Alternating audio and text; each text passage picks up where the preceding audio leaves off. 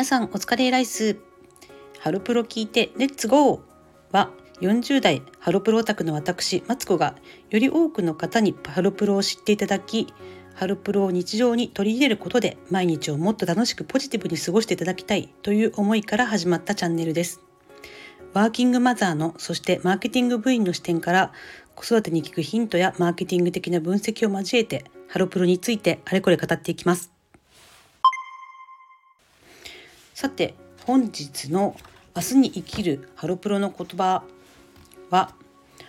本当に大切な時間は当たり前のように過ごす時間です。これはですね、え、 Berryz工房と℃-ute が、え、一緒に出したシングル甘酸っぱい春に桜咲くというですね、えー、卒業シーズンみたいなものを多分高校の卒業式みたいなものを、えー、イメージして作られた楽曲です。 Berryzが黄緑で℃-uteがピンクの袴を着てるんですけどで本当に学校の教室みたいなところで歌ってるんですけれども1718歳ぐらいとかが多かったのかな高校卒業するぐらいの年の時に作られた曲ですけどもなんかね結構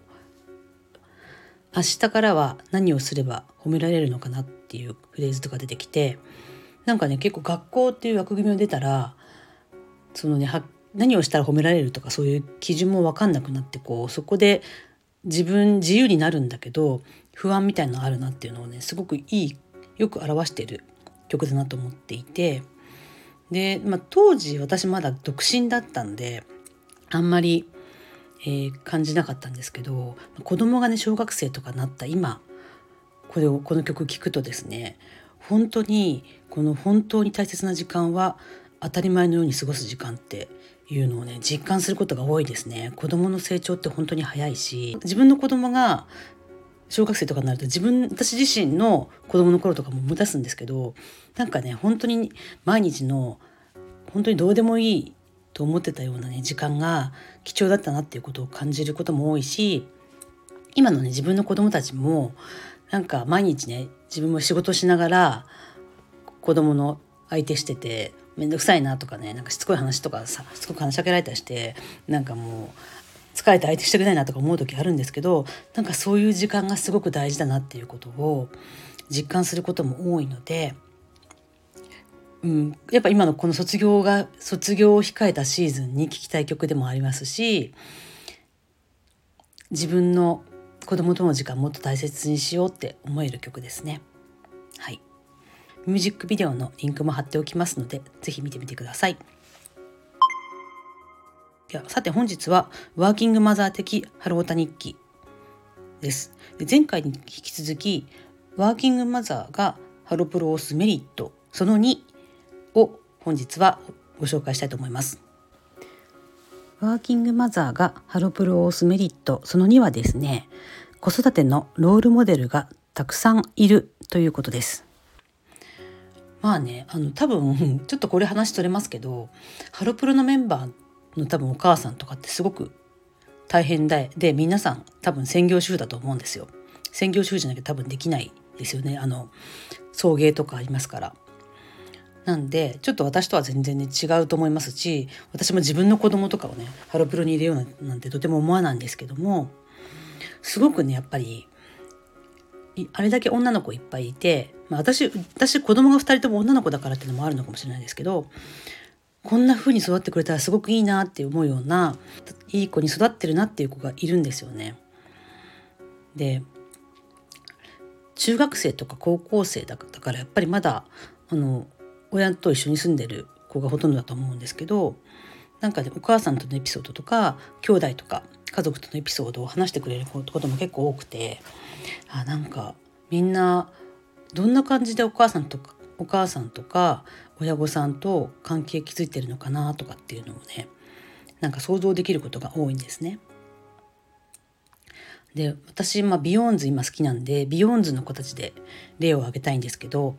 他のグループのこんなこの子はこんなことしてたよっていうエピソードがあったら是非教えていただきたいんですけど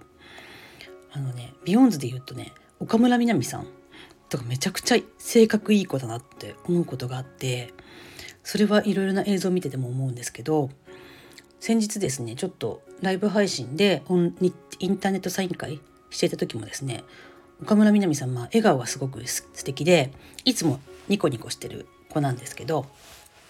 なんかお母さんに笑顔が一番のお化粧なんだよってずっと言われてきたんですって言ってたんですね。なんかそんなことをね言えるお母さんも素敵だなと思いますしだからあんないい子に育ったんだなと思いますしですねうんとちょっとここにリンクを貼りたいんですけど、えー、研修生の中から地下鉄と雨の森川帯のメンバーが選ばれた時のシーンっていう映像があるんですけどそこでですね岡村みなみさん名前呼ばれるんですけどその前にもともと岡村さんがすごく好きだった同じ研修生だった前田心さん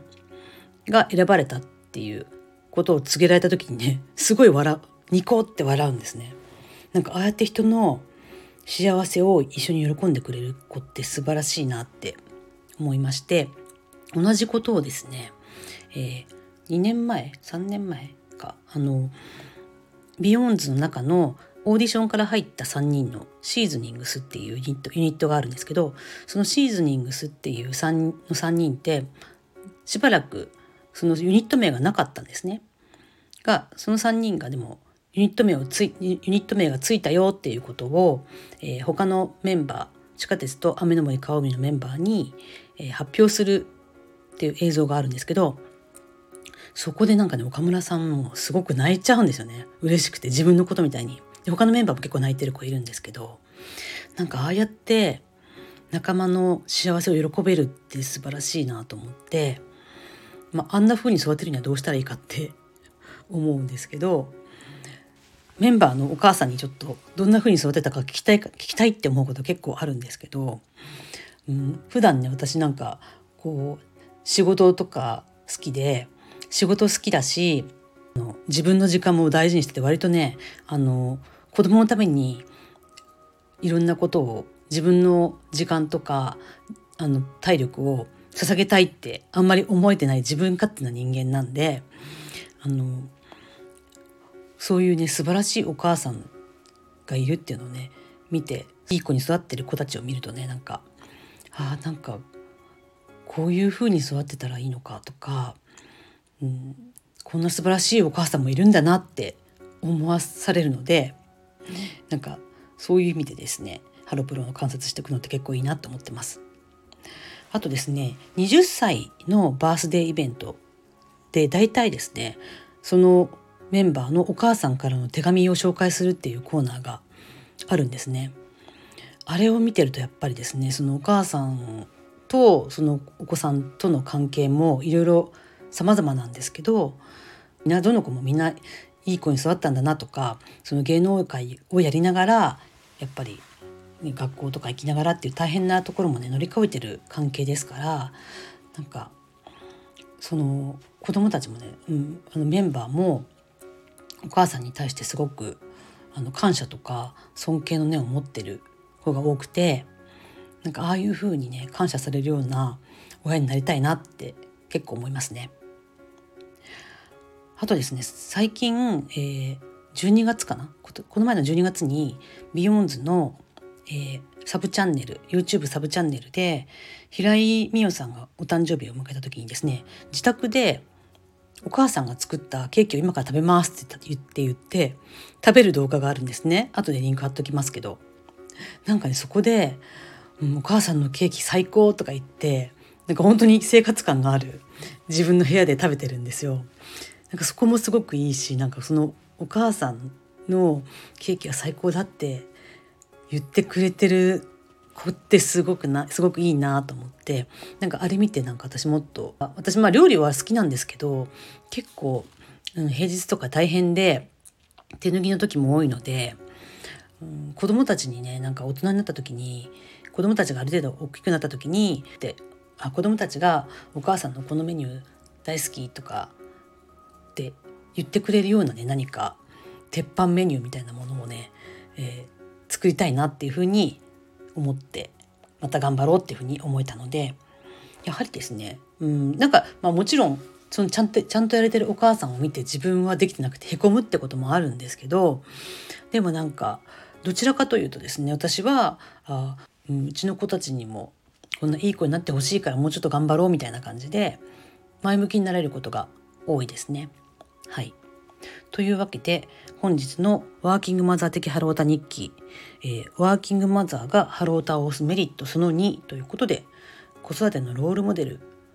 がたくさんあるということでした。さて皆さんいかがでしたでしょうか？ちょっとですね少し暖かくなってきましたので今日これ撮ってるのは、えー、少し前の日ですけどもちょっとねあの大寒波が収まったかなという気がしていてちょっと春っぽくなってきて嬉しくなっています。では皆さん明日も楽張っていきましょう。バイバーイ。